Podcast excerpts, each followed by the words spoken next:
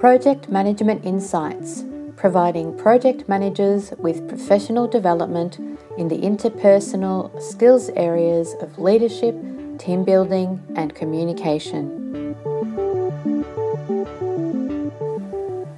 Hi, everyone.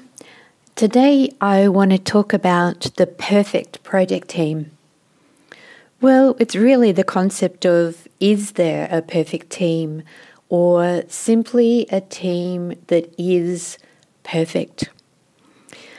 What I notice is that when I'm sitting in a team of people that are multi skilled, multi talented, and that have come together with the purpose of delivering a change outcome, I have lots of stories about individuals, about the teams within the team, the groups of people, what they can achieve, what they can't achieve, what I think they're capable of, what they're not capable of, how I think they're going to create problems for me in delivering the project, all sorts of things that come up when I think about the team.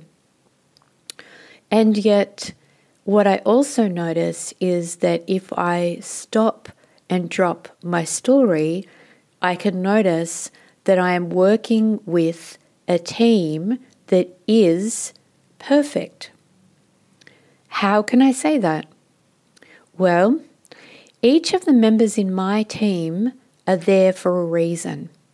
And the reason is they have a set of skills and abilities, and oftentimes it's specific skills and abilities related to a certain area of technology, a certain strength or capability that's required in the business sense. And they are part of the project team simply because they have that set skill or ability. If I'm able to stand back and to see each individual person as a person that has strengths and character and skills and abilities that are going to work perfectly for my team, this project team that's working on delivering the project, then I meet those people in my team in a very, very different way. If I stand and I see them as being incapable or not being perfect or being difficult or not having the skills that I need, then when I meet them, I'm going to talk to them as if they are inferior, stupid, incapable, and unable to do what I require. And guess what? That's going to come through in the way that I interact and speak with that particular person. Or I'm going to criticize that person and speak about them behind their back to other team members because I have the story running that they're incapable and not able to be the perfect team member for my team.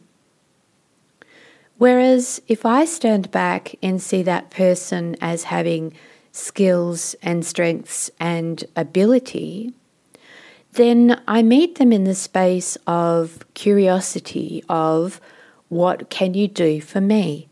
How can you support me in the delivery of this project?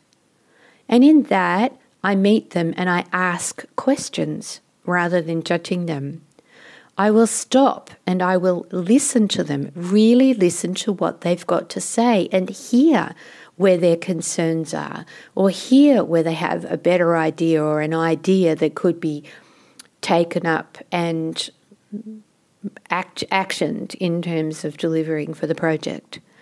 And so overall, I get a very different outcome and I have very different interactions with those team members depending on the story that I have about whether they're perfect for my team or not perfect for my team.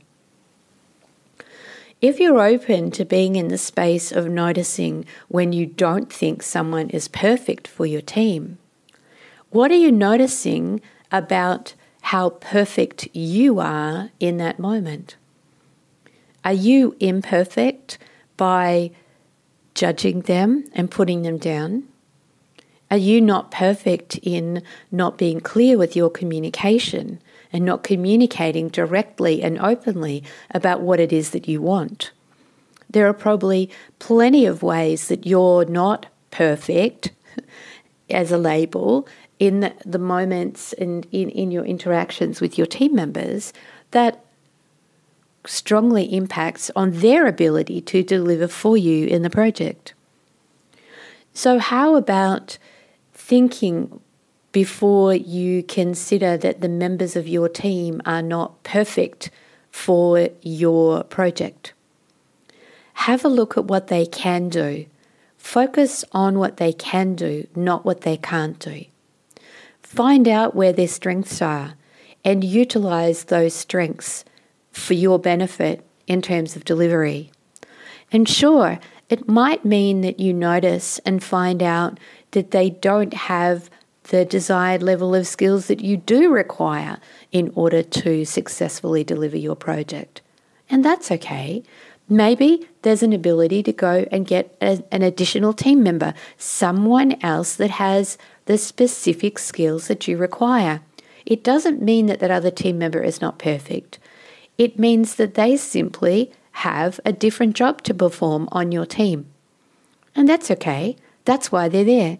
You might be surprised to find that they have another skill or a different skill that's actually of greater benefit to you in the longer term for your project.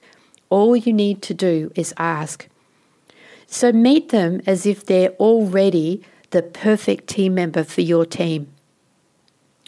And notice that the team you have is the perfect team to deliver your project. And see how much difference it makes in your ability to deliver. Have fun. Till next time. Thank you for listening to this Project Management Insights podcast. Be sure to visit projectmanagementinsight.com and sign up for our monthly newsletter or to receive updates on upcoming training.